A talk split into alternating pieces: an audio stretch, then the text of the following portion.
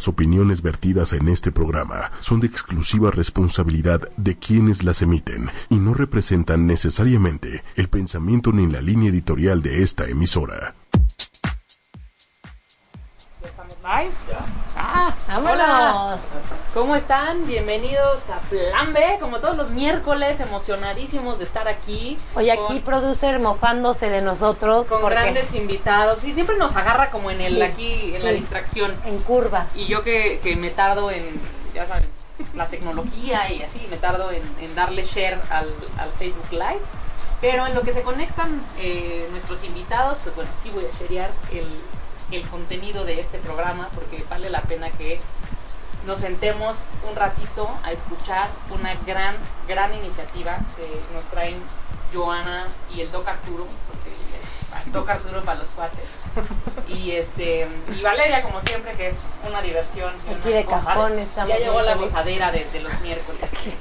Entonces, oye, estamos en formato nuevo, ¿eh? Sí. Entonces, pido una justificación si nos sale todo de la fregada, si no sabemos dónde voltear, si de repente se me sale la lonjita o algo por el estilo, porque estábamos acostumbrados, ustedes que son nuevos en este asunto, a una mesita que tapaba indiscreciones, que si algo se nos olvidaba nos dábamos un codazo aquí, un pellizco, primero daba bastantes, pero ya no lo podrá hacer. Una patadita de las pataditas indiscretas. A mis juanetes, o sea, lo cual es doloroso. Entonces, el día de hoy ya no tenemos ese tipo de...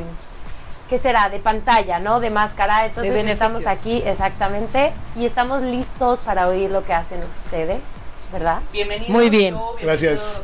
Gracias. Gracias por invitarnos. Gracias. Este es su espacio y, bueno, ¿por qué no se presentan un poquito ustedes quiénes son? Y vamos de lleno a que nos cuenten qué es Luz en la Calle y todo en lo que termino de compartir. Súper. Pues mira, yo soy Joana Tame, para los amigos Joe. Y pues bueno, tenemos aquí un proyecto increíble que se llama Luz en la Calle. Empezamos hace como 3 años, y pues bueno, ahorita les platico bien de cómo es, pero aquí mi colega el Doc es pues el líder de esta organización. Hola, soy Arturo Ortiz, doctor en psicología, y lo que hacemos es trabajo en las calles con los llamados niños de la calle, que no son ni tan niños ni a lo mejor no son tan de la calle. Muchos son papás de la calle, muchos, ¿no?, son abuelos de la calle, tercera, cuarta generación, y hay desde recién nacidos. Alguna vez iba yo con una comadre que vieron un rebozo balancearse así y me dice, ¿qué es eso, doctor? Yo, pues es un bebé. Y nos acercamos y era una cosita así. Dice, oye, tiene el tamaño de mi ultrasonido de 6 meses. Y la mamá que estaba dice, acaba de nacer, tiene 6 meses, es mi hijo. Se queda fría. Y ya circula la mona. La mona es un pedazo de tela, un trapo, así, un papel con activo, que es un tiner fino, que pega diferente y que es lo que consumen todos los niños en la calle. ¿Por ser más barato o qué?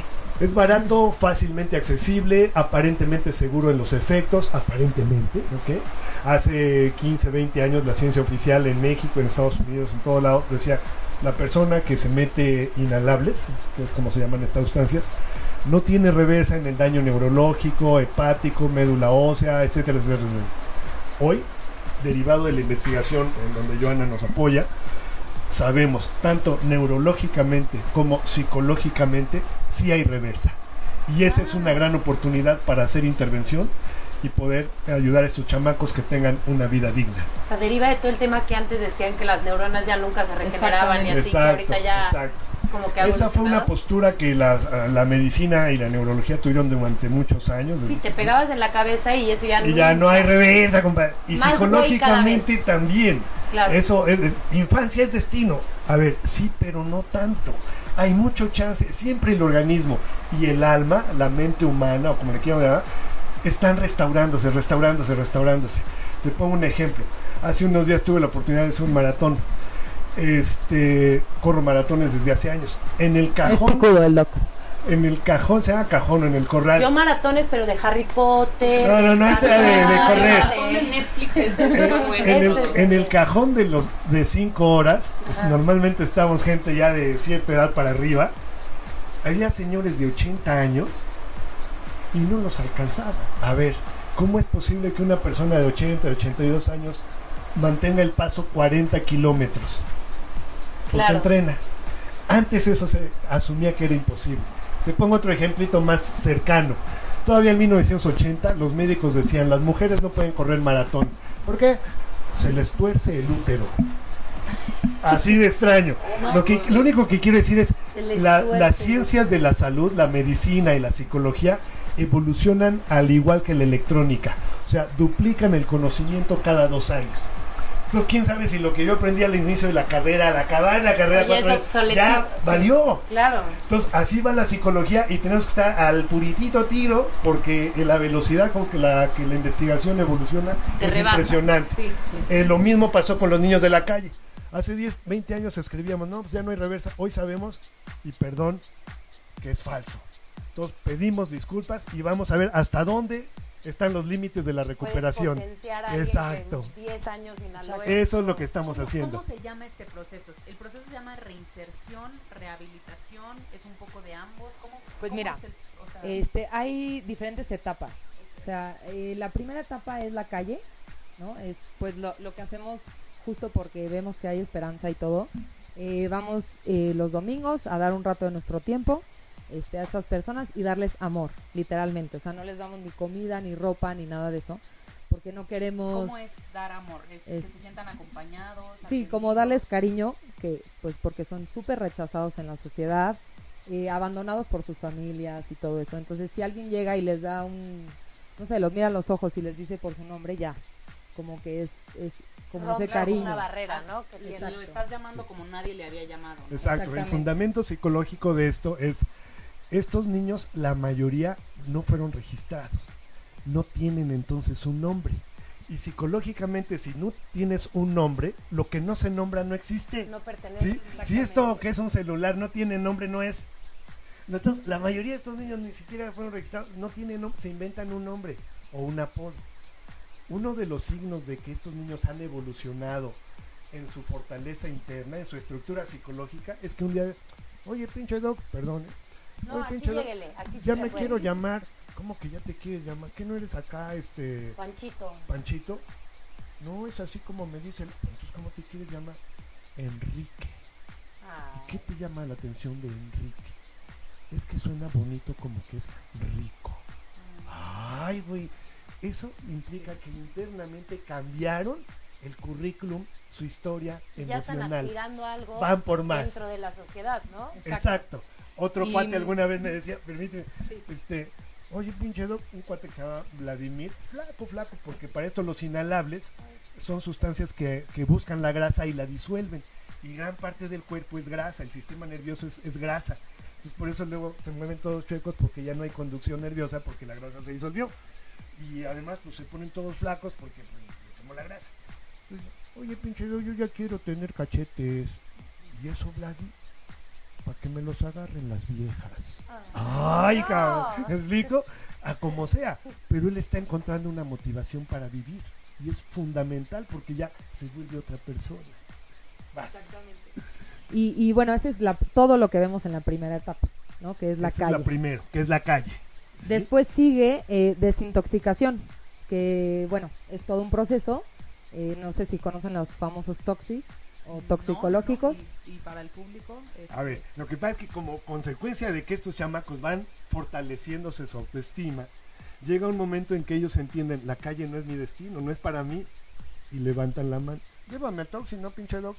Y es lo que dice Joana, ¿sí?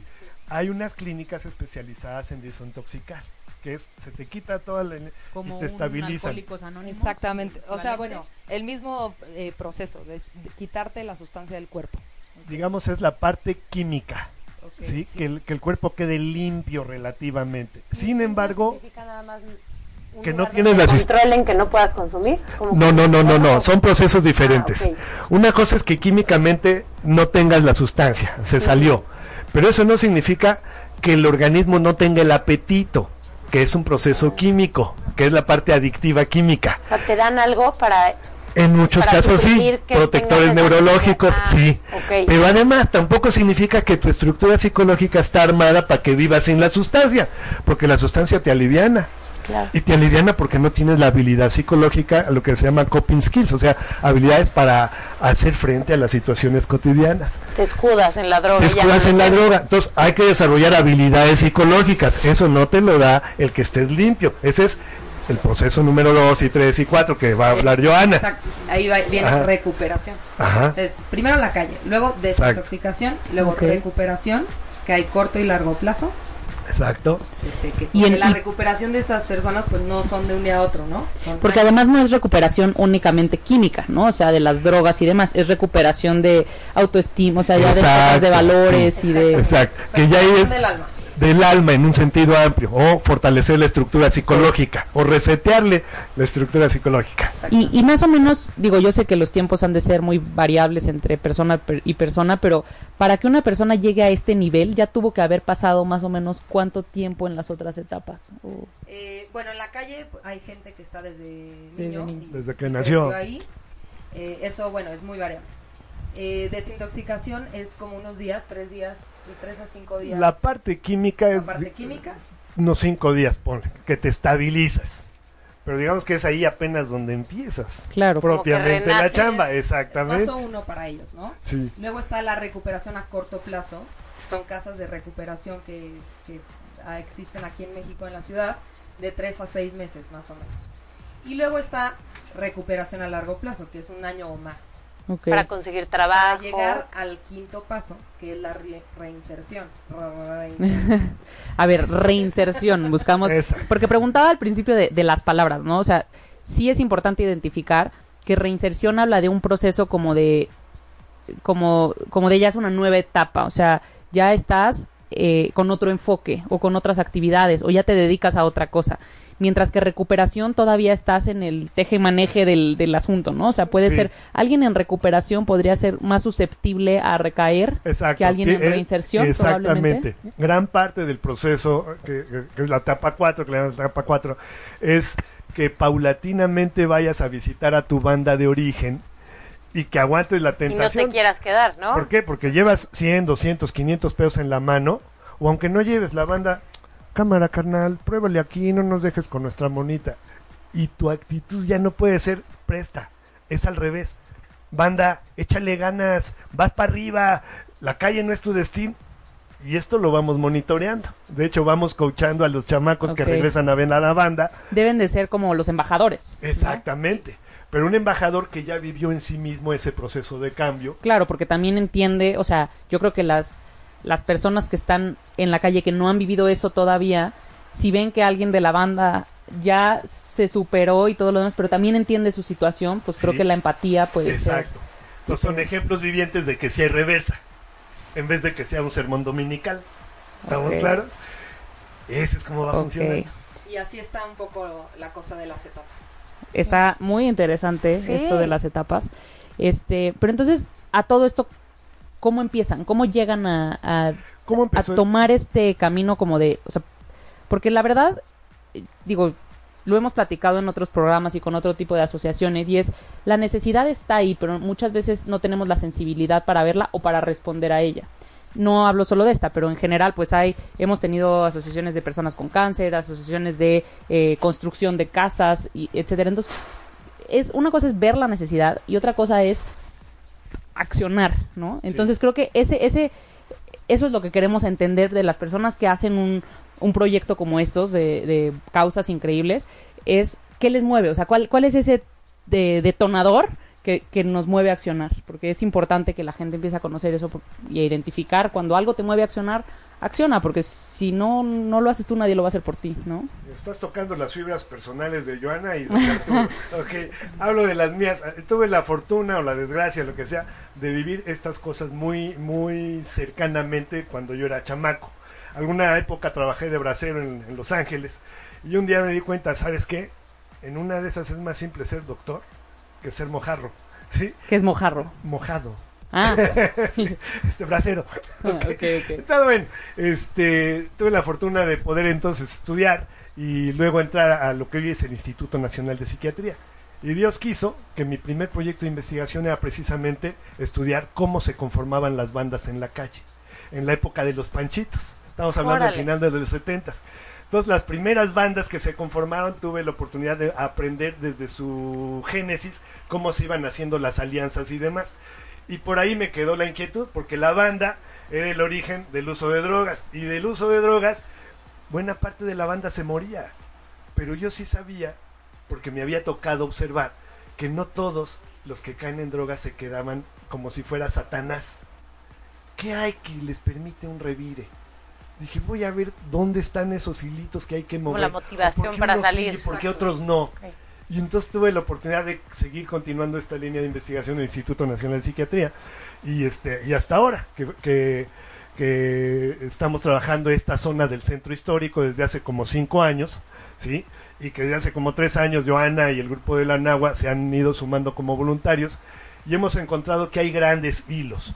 Uno, necesitamos de entrada una dosis de sensibilidad, que es lo que los voluntarios de la Anáhuac ponen en la mesa para ir a interactuar con esos chamacos.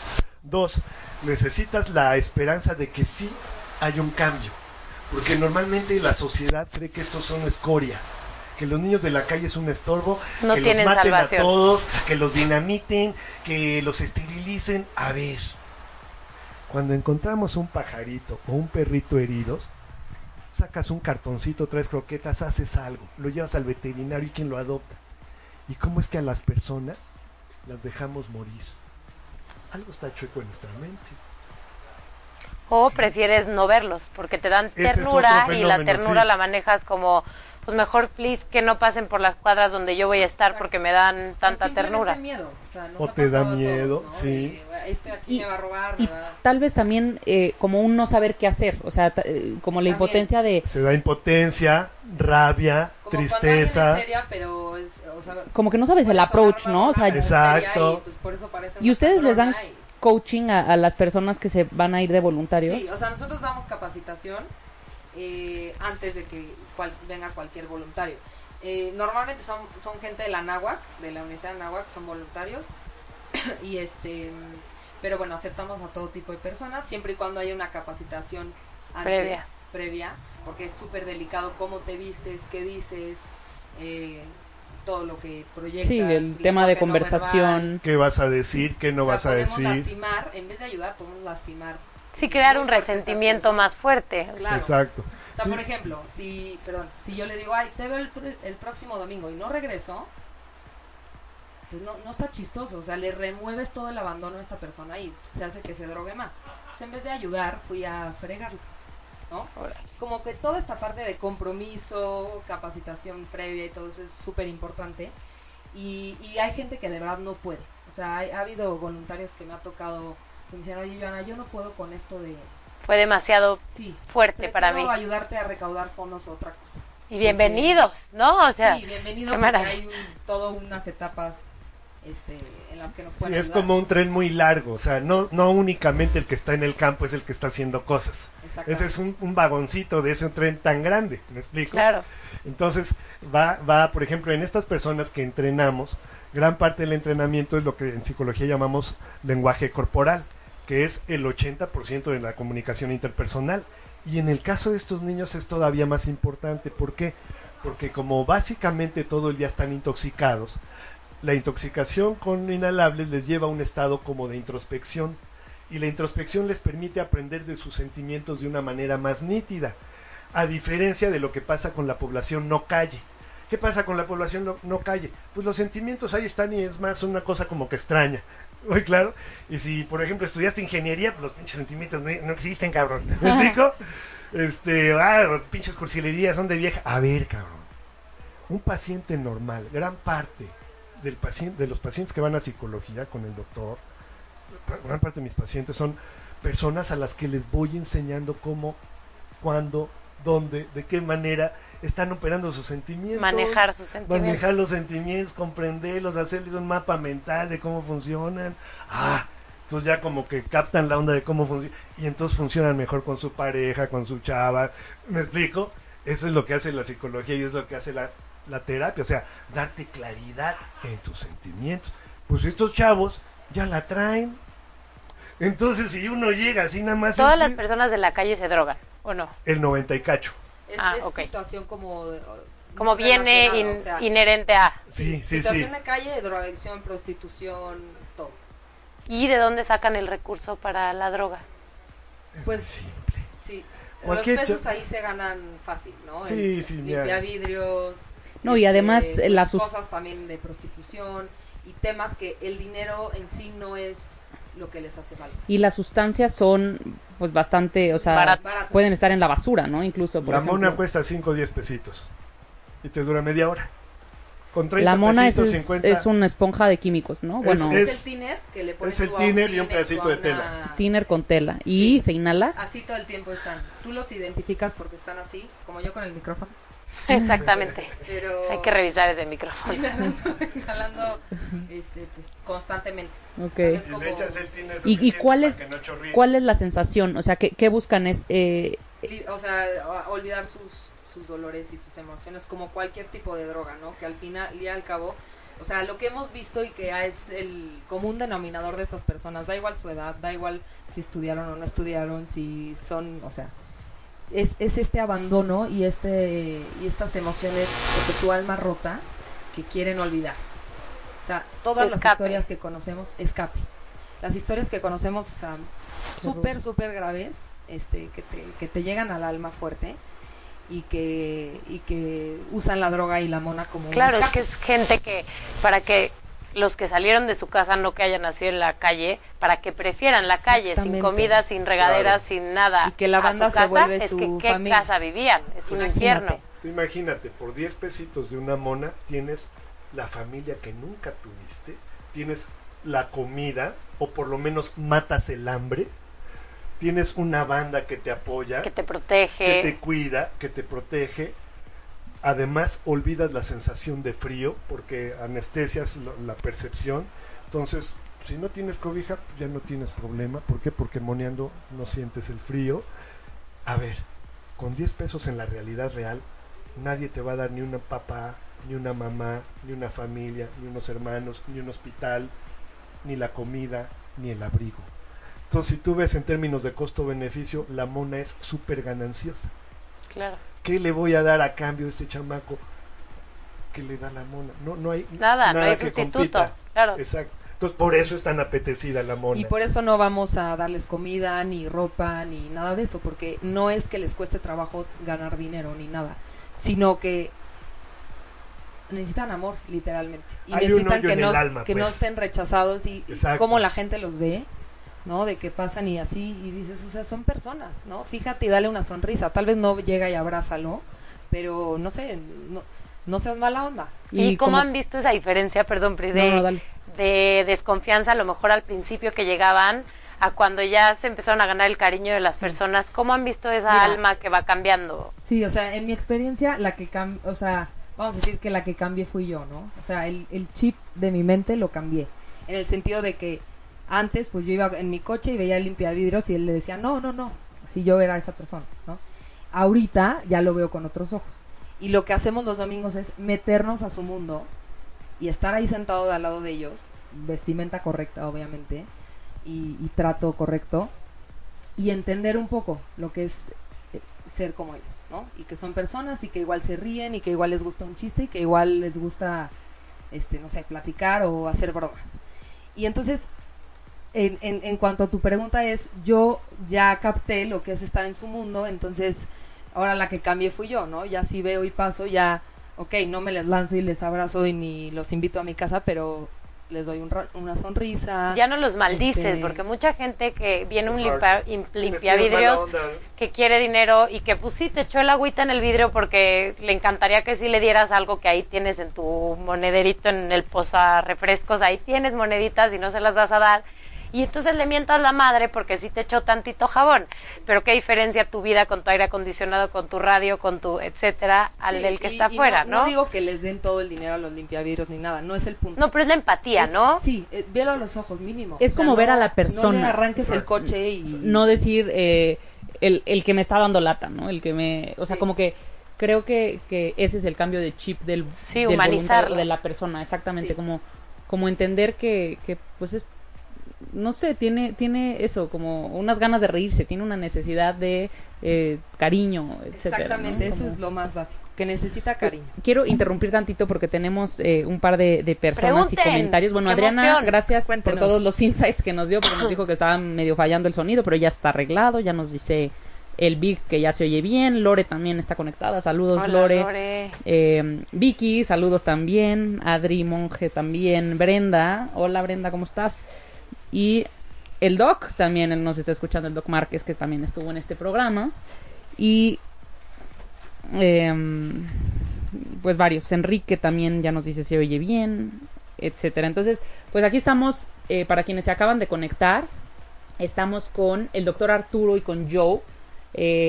Nos están platicando de Luz en la Calle, que es un programa, una iniciativa de acompañar, dar amor, rehabilitar y reinsertar a las personas en situación de calle, identificando una necesidad que siempre ha estado, pero dándole como un giro y un enfoque de que sí se puede dar la vuelta al...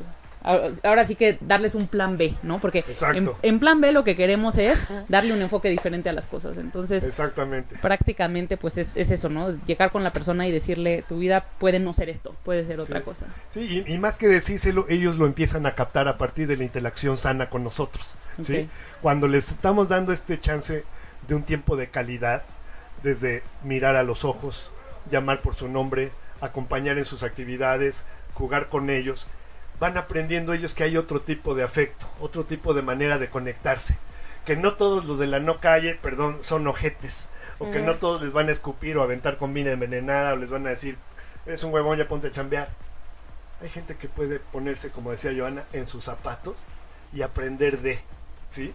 Una de las lecciones más bonitas que recién los niños de la calle nos están dando, y vergüenza nos debería de dar, pero así está, es que como resultado de que Trump dijo, ahora va a ser más difícil para los mexicanos entrar acá, y para los latinos igual, resulta que gran parte de esa banda, hondureños, salvadoreños, colombianos, más oaxaqueños, chapanecos, que iban al norte, se están atorando en la ciudad. Y el resultado es que hoy en la noche el Centro Histórico hay chorro de gente que no es todavía banda de la calle, pero como que ya vivieron de la calle. Era gente que quería llegar al sueño americano y son campesinos que ya no tienen tierra en sus lugares de origen más que la que traen las uñas y están vendiendo dulces con un zarape acá y no saben qué hacer. A esos compañeros riesgo. Están en altísimo riesgo de en 3 meses o en 6 meses formar parte de las bandas.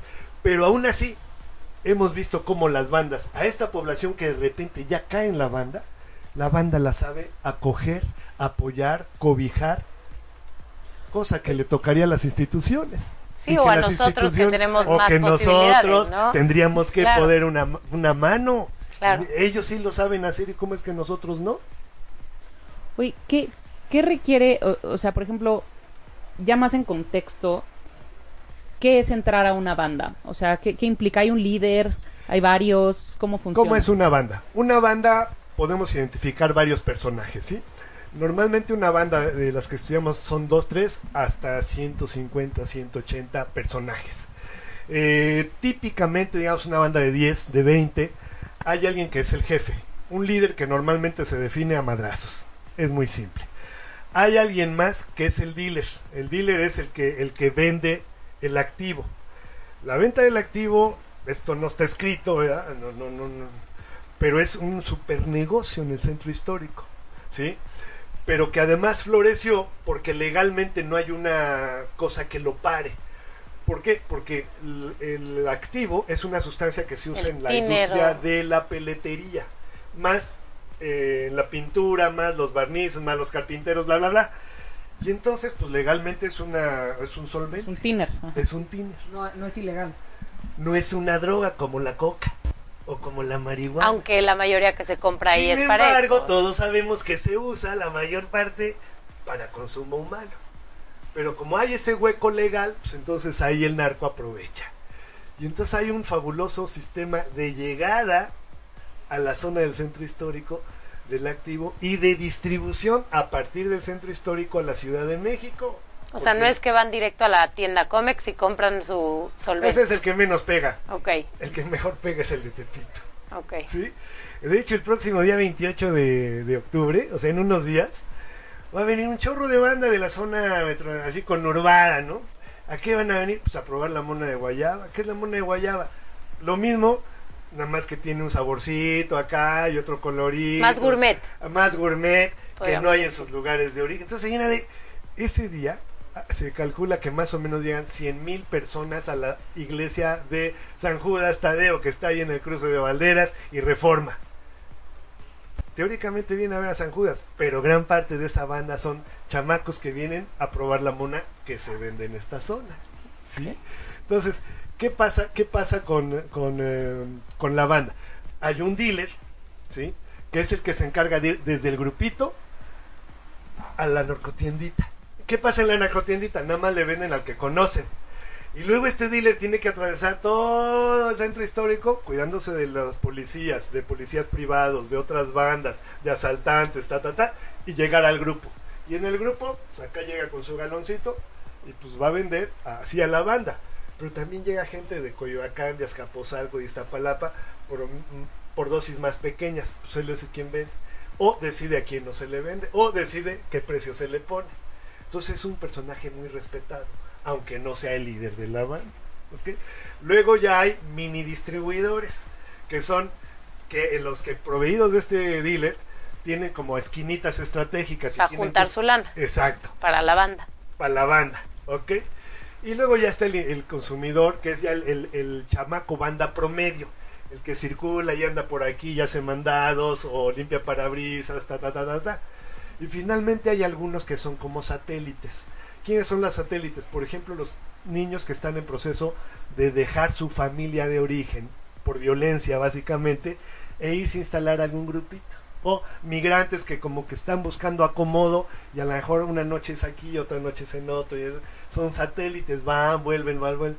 Este es más o menos los roles de una banda. Sí. Okay. ¿Y por qué es tan importante? Que se me hace muy interesante como mensaje. Hazte cuenta que la gente que pues ahorita se están moviendo con universitarios, que pues es el nivel máximo de estudios, ¿no?, que puede aspirar a alguien joven. Sí. ¿Por qué es tan importante que sean ellos, que van a ser al final pues empresarios o gente pues con una posición de poder, digamos, o de liderazgo, que ellos sean los que se estén acercando, a pesar de pues la diferencia tan abismal que hay del lugar donde vienen los dos? ¿Por qué es tan importante que ellos sean los que se acerquen a las bandas? Porque es la gente que es la conciencia crítica de este país. Un país que no tiene conciencia crítica, o sea, jóvenes estudiantes, está frito. Porque entonces no puedes examinar tu historia y entonces no puedes cambiar tu destino. Pero si sí conoces tus raíces y examinas tu historia, puedes ir metiendo hilitos para cambiar el destino, ¿sí? Todo, Johanna y ustedes, queremos de este país un país diferente, y que el centro histórico sea diferente. En nosotros está contribuir con este granito de arena. Claro, y que son empresas que al final, pudiendo ayudar a otras causas, si conocen esto, claro, mientras son universitarios o egresados, pues sí, a lo mejor ya se les va a sembrar el chipcito de estos niños, que pues es su realidad, y sí van a ayudar a cambiarla definitivamente. Y el típico, como todas las misiones o cosas buenas que se hacen, que te ayuda más a ti que vas a ayudar, a aquel que estás ayudando. O sea, igual sí te hace mejor persona, sí te hace valorar más tu casa, te hace valorar a tu familia. O sea, que eso es algo que ahí no existe, ¿no? O sea, o más bien ha sido destrozado, o historias de verdad muy fuertes que te hacen llegar a valorar todo lo que tú tienes, ¿no? El típico que vas y tú te beneficias más por estar ahí, por el ejemplo de estas personas, y que siguen ahí y de repente están sonriéndole a la vida. No sé, como que te pone a pensar mucho. Sí, mira, un ejemplo es, te voy a poner un ejemplo que nos pasó el Día de las Madres hace como 3 años. Alguien nos regaló 50 rosas, ¿sí? Y, pues que llévenselo a la banda. Entonces, el día 10 era, creo que el lunes, una cosa así, entonces nosotros íbamos en domingo, o era, o sea, total, faltaba un día, pero ya teníamos las rosas, entonces dijimos, pues vamos a llevárselas ahorita, si no se nos van a poner mal para el otro día. Entonces llegamos a una zona donde era como 15, 20 ñoras de la calle, todas moneadas y tiradas. Banda, hola, buenas tardes, les traemos flores para celebrar a las mamás. Si estás moneado, Estás te así valen. Como que te vale, claro. Madres, ¿ok? Estás en el trip. Exacto. Pero entonces, oye, déjame regalarte una rosa para celebrar que eres mamá. Ah, cabrón. Esto no se lo dice diario a alguien, a una mujer de la calle. Entonces, dentro de la alucinada de la mona, como que agarran, la ven, se quedan viendo, y así vamos con la siguiente, y la siguiente, y la siguiente. Como al 2-3 minutos todas tienen su flor y la están viendo. Y entonces empiezan como que a caerles el 20. Es que nos la están dando porque acá para celebrar nuestra maternidad. A ver, nadie en la vida les ha celebrado el ser mamá. Sí, porque es lo que tocó, vale madre, exacto. Parte de la vida y ya. Y entonces empiezan a hacer conciencia, ojo que la mona les hace llegar a un nivel de introspección, les hace hacer conciencia, ah caray, ser mamá es una cosa bien valiosa. Y este señor la está apreciando. Y esta flor simboliza lo valioso de la maternidad. Entonces, ahorita esta flor se vuelve lo más valioso que yo tengo. Cámara. Somos mamás. Somos mamás. ¡Ay! Están revalorándose a sí mismas. Ojo que al paciente promedio se le lleva años de terapia, ¿eh? Con todo respeto. Están revalorándose entre ellas mismas su maternidad. Pasan 5 minutos y entonces empiezan a llorar, pero de júbilo.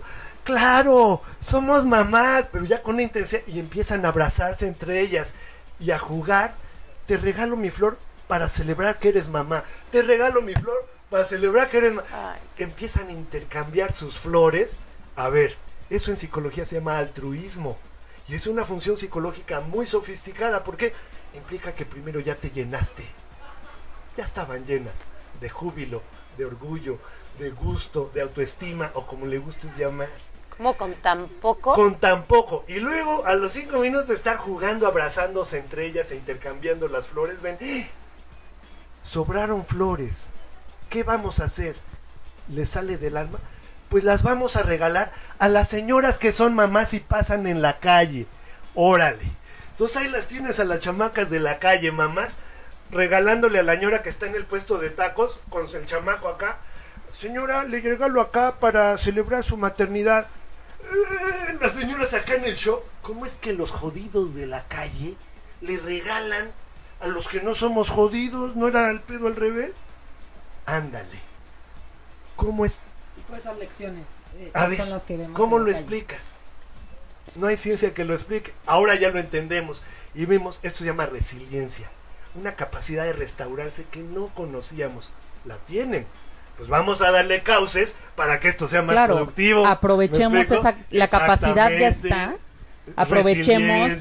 Vamos metiéndole candela a esto para focalizarlo a algo más noble. Qué impresionante. La verdad es que estas historias son muy fuertes, de escalofríos, ¿no? Sí, pero claro. Bueno, quería aprovechar también para saludar y algunos comentarios. Bueno, Leti también. ¿Qué comentan? Cuéntenos. Comentan, podemos contestar preguntas. Sí, no, quiero que ahorita entremos como de lleno a que nos cuenten cómo ayudar, pero mucho me impresionó porque están pasando algunas de las fotos que nos mandaron acá atrás y es impresionante porque decían en su estimado el proceso desde calle hasta reinserción puede llegar a costar como 130 mil pesos por persona. O sea, esto es como muy complicado cuando lo vemos a nivel individual, ¿no? Como decir, híjole, restaurar a una persona y todo lo que te toma, ¿no? Pero pues es tal vez años de recuperación, tal vez recaídas, idas y venidas, las horas del voluntariado y demás, y no sé, todas las cosas que incluyan, incluso temas médicos quizás. Sí, necesitamos fast track a muchas instituciones de salud. Hay veces que los niños los atropellan, nos las acuchillan, o están intoxicados porque les avientan comida envenenada o descompuesta. Ellos no saben si está limpia o no. Claro. ¿Sí? Muchos tienen deformidades, por ejemplo, resultado de que los atropellan porque caminan intoxicados y no miden la velocidad, y no hay institución que los quiera levantar por una razón muy simple: tienen pulgas. Y entonces siempre los patrulleros o los paramédicos, con todo respeto, compadre, perdón. Así es la cosa, como es. Es que, ¿sabes qué, doctor? Es que si nos contamina la unidad no la podemos desinfectar, carnal. a ver. Entonces, hasta que no pasan 3, 4, 5 horas y mandan una cosa que llaman la perrera, que es un cajón de lámina, ahí avientan en calidad de tamal al pobre chamaco lesionado, y a ver si lo atienden en algún hospital, porque como no tiene acta de nacimiento, IFE, para la ciudad no es nadie, para el país no es nadie. Para el Estado mexicano no existen. Qué impresión. Entonces sí, o sea, aunque pues cuesta dinero y cuesta trabajo y cuesta tiempo, pues es algo que al final vale la pena, ¿no? Entonces es un proceso largo. No, es devolverle la vida a una persona, o sea, y es también dedicarle tu vida a alguien, porque estas personas pues tampoco tienen familia, ¿no?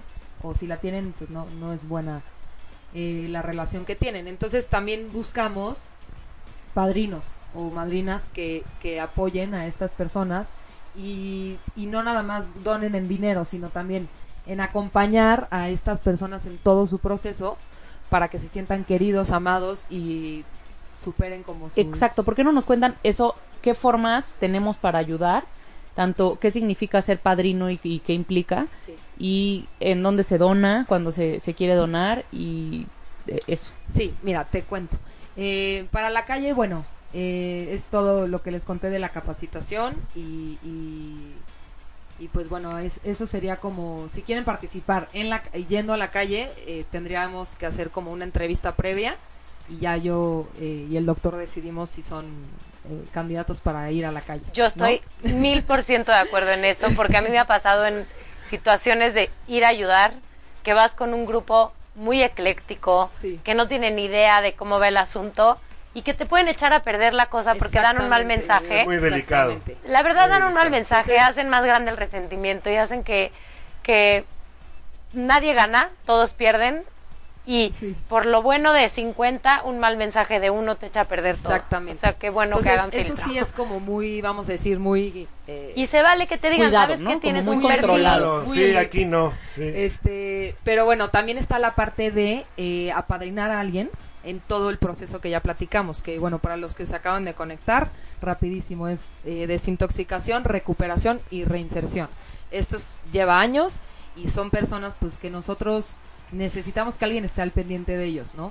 Y monetariamente también se necesitan fondos y dinero para llevar a cabo todo este proyecto que estamos haciendo, y pues cosas básicas, ¿no? Nos llegaba un punto en que decíamos, oye, okay, él se quiere recuperar, ¿cómo lo llevamos?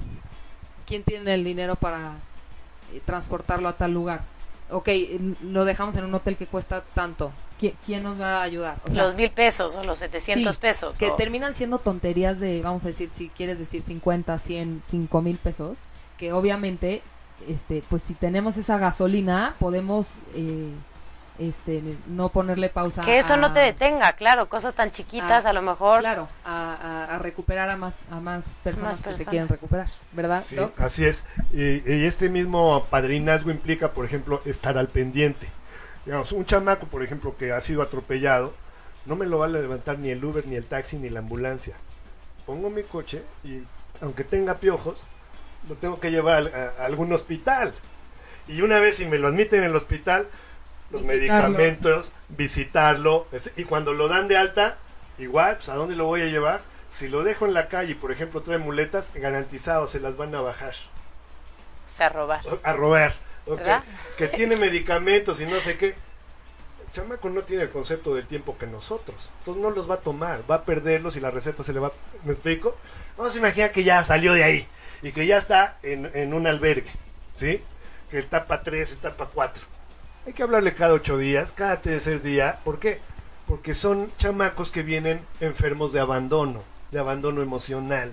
Y el padrino, parte de sus funciones es darle presencia de calidad emocionalmente hablando. Entonces, ¿cómo estás, compadre? ¿Qué cuentas? Irlo a visitar, llevarle un regalito, abrazo, tiempo de calidad, ¿me explico?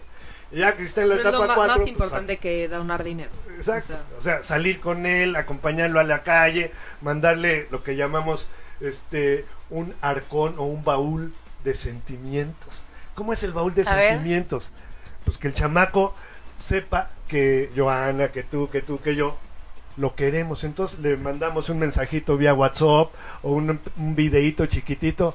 Compañero, estoy al pendiente de ti, me encanta que has caminado desde aquí hasta acá, estoy al pendiente, tal día voy por ti, o explico algún mensaje de estímulo, de aliento, una felicitación de cumpleaños, una felicitación, dale ganas, aquí andamos, todo eso. Y o sea, no lo tienen, o sea, su única apoyo así es la banda, y la banda pues está en temas de drogas. Entonces si alguien de la banda quiere salir de las drogas, necesita otro tipo de apoyo. Es que no tienes motivación, ¿para qué salir? Te tienes que cambiar de red emocional de apoyo. Claro, porque salgo para trabajar y ser de provecho, pero ¿para qué? ¿O para quién si ya no tengo a nadie? Exacto. Wow. Entonces hay que resetearles la vida. Y por eso estamos aquí, y esto se ha vuelto un poco más grande de lo que esperábamos, porque no había una solución o una luz en el túnel para estas personas, ¿no? Oigan, ¿y qué respuesta han encontrado y qué creen que nos falte como a nivel instituciones? O sea, ¿hay alguien que sí ha apadrinado esta iniciativa o todavía vemos que falta mucho en este tema de calle? ¿Cuál es en su experiencia? ¿Qué está bien? Pues yo lo que he podido ver es que mucha gente sí tiene la intención, o sea, la intención es muy buena, y siento que falta compromiso.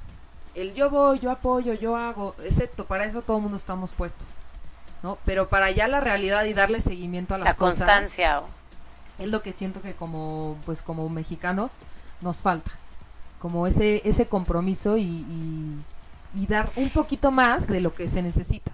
¿Y no crees que lo tendríamos que tener porque pues a nosotros se nos dieron las cosas fácil para poder no estar en la situación que ellos?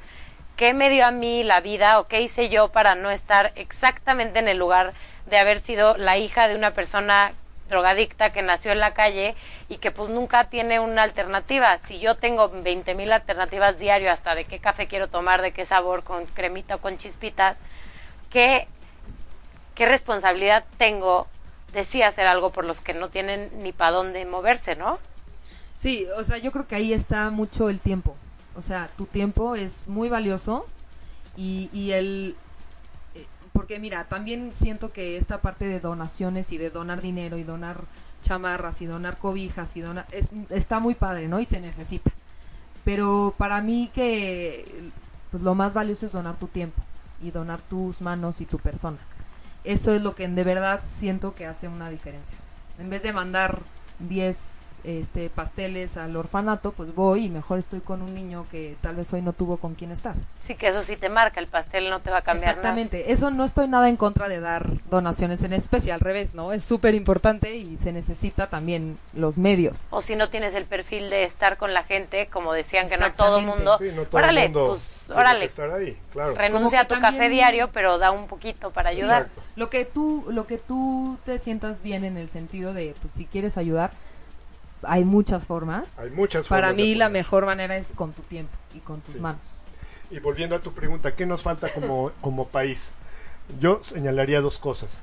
A los que hemos tenido la oportunidad de estar en la universidad, en particular las ciencias sociales, las ciencias de la salud o las ciencias humanas, entender que los problemas humanos solamente se van a resolver con herramientas que apelen a la sensibilidad. Esto es, ojalá en las carreras, psicología, medicina, etcétera, nos enseñaran un poquito de qué son drogas, qué es el funcionamiento mental en lo más básico, para que pudiéramos tener un poquito más el chance de conectarnos. ¿Me explico? Sí, es empatía con un drogadicto. La empatía se entrena, es entrenable, ¿sí? Y a lo mejor no la habíamos entrenado, pues que en la universidad nos den una probadita de realidad. Eso sería padre como país. En este país falta mucho la conciencia social, ¿ok? Además le entramos cuando hay situaciones muy graves, pero un médico normalmente no lo hace, un psicólogo le cuesta, ¿sí? La otra cosa que yo quiero señalar es que normalmente las instituciones en México a estos chamacos los ven o como vagos, o como viciosos, o como flojos, o como enfermos, nunca como personas. Antes de todo lo que dijimos, son personas que tienen sentimientos, y si sienten que son rechazados, va a haber una respuesta. Y si sienten que son marginados, hay otra respuesta. Muy claro. Yo creo que ahí también aplica el hasta la terminología, ¿no? Por eso es también una persona en situación de calle, porque primero es una persona que sucede que está en una situación que implica todas estas cosas. Sí. Por eso no es un niño de la calle, porque de la calle le pertenece casi, ¿no? Como casi le perteneces a la calle, pues te pone como en una situación distinta. Entonces creo que hasta ese concepto mental cambia. O sea, estás hablando primero de la persona, o lo mismo las personas con discapacidad. O sea, primero es persona, no es un discapacitado, ¿no? O sea, no. Entonces creo que hacer esa diferenciación. Sí, hay que resetear la mente de los científicos y de las instituciones que se dedican a este tipo de problemas, ¿sí? Entonces primero son personas, tenemos sentimientos y tenemos una cosa que se llama dignidad. Y tenemos, por tanto, derecho a una vida digna, con los satisfactores más básicos. Mientras esto no esté cubierto, como mexicano, como persona, me da vergüenza, ¿me explico? Como estudioso, pues más, ¿me explico? Entonces, hay muchas cosas que sí podemos hacer como país y como personas. Y es que llama la atención alguna persona me dijo algún día que cómo vas a otro país, por ejemplo, Estados Unidos es típico, y ves gente de la calle en todas partes, o gente que vive en la calle en todas partes, en las calles más picudas, con dinero, el Mazarik de otros lados. El homeless de la Quinta Avenida. Y aquí, ¿cómo los escondemos? Al punto de que lo ves de camino a una iglesia en el centro y hasta te intimida, te da miedo, te da pavor, cierren las ventanas, por favor, volteen, no agarren el celular, porque me va a matar casi. Y cómo no estamos acostumbrados a ver un problema tan fuerte que tenemos, porque sí tenemos muchísimo. ¿Tienen alguna estadística de cuánta gente vive en situación de calle o algo? Sí, hay muchos tipos de estadísticas, todas inexactas, pero dan más o menos una idea. Migrantes, que es gran parte de la población de la calle, de provincia rural y provincia urbana a la Ciudad de México, por lo menos hay 1,000 diarios. 1,000 diarios. O sea, ¿llegan 1,000? 1,000 personas migrantes. Ojo, no quiere decir que todos se vayan a volver de la calle. Pero esta es población de alto riesgo de volverse de la calle. ¿Por qué? Porque no tienen dónde aterrizar y menos tienen chance de seguir para allá, para el norte. Claro. Segundo, en la zona del Centro Histórico, ahí sí hicimos un mini censo con nuestros limitados recursos, encontramos alrededor de 4,000 personas. Estamos hablando más o menos entre Eje 1 Norte y Avenida Chapultepec, o sea, son 4 kilómetros, y entre Fray Servando y Insurgentes de este lado. Y más o menos en esa zona unas 30 bandas, La composición por edades, desde recién nacidos hasta 60 años, la moda, pues entre 25 y 30 años, escolaridad, pues primaria, apenitas, pero hay muchos que todavía son analfabetas y hay profesionistas, de repente caen profesionistas o hijos de profesionistas. Hay de todo, o sea, ¿sí? lo que hemos visto que es el común denominador es esta parte emocional que les decimos. El abandono. Todos tienen un hoyo en el alma que se llama abandono emocional. Entonces la medicina es nuevamente acompañamiento emocional, no en dinero nada más, o no en ropa, o no en comida. Un psicólogo, un voluntario, trabajamos el alma, lo intangible, y es ahí donde incidimos, es lo que estamos restaurando. Me encanta. Oigan, pues está súper interesante y muchas felicidades, y ojalá esto se explode, o sea, ojalá esto crezca así como espuma, porque lo necesitamos, o sea, realmente necesitamos este tipo de iniciativas en México, porque es cambiar la vida de una persona puede impactar en, o sea, volverla nuestro próximo presidente fregón, o sea, de verdad es darle un futuro diferente a una persona que creo que está cañón. Yo siempre de aguafiestas, pero nos tenemos que ir porque dejamos la cabina para Capelo. Pero pues aquí estamos en el Facebook Live, les vamos a dejar las redes sociales que tienen. Luz en la Calle 1 en Instagram. Kennedy a que vaya con ustedes, es un elementazo, es doctora, es espectacular. Ay, buenísimo. Y ayuda muchísimo. Sí. Les va a servir, ya la comprometí, ahí estás, Perfecto. Y pues muchísimas gracias. Gracias, Pris, gracias, Val, por invitarnos. Nos mandan redes sociales, páginas. Pues lo más importante es la página, luzenlacalle.com, en donde ahí están, en las redes sociales solo tenemos Instagram. Y ahí hay un formulario donde puede llenar la gente si quiere ser voluntario y en qué etapa quieres participar.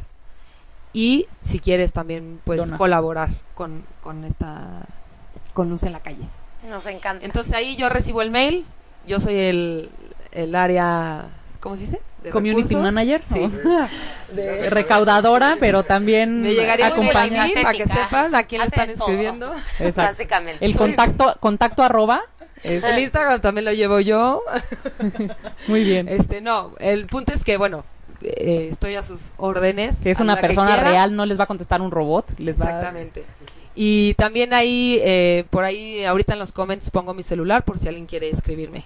Qué importante, quítense el miedo, quítense ese prejuicio de las personas que están en situación de calle, porque aparte pueden aprender mucho de ellas y pueden experimentar otro tipo de amor. Y puede ser un plan B de sus vidas. Un gran plan B. De los domingos 3 horas. Que cambie una vida. Un domingo que no tenga nada que hacer. Gracias por venir, de verdad. Gracias por la invitación. Gracias. Nos vemos el próximo miércoles. Gracias. Y quédense en 8:30 con Capelo. Yeah. Adiós. Bye, bye. Gracias. Adiós. Si te perdiste de algo o quieres volver a escuchar todo el programa, está disponible con su blog en 8ymedia.com.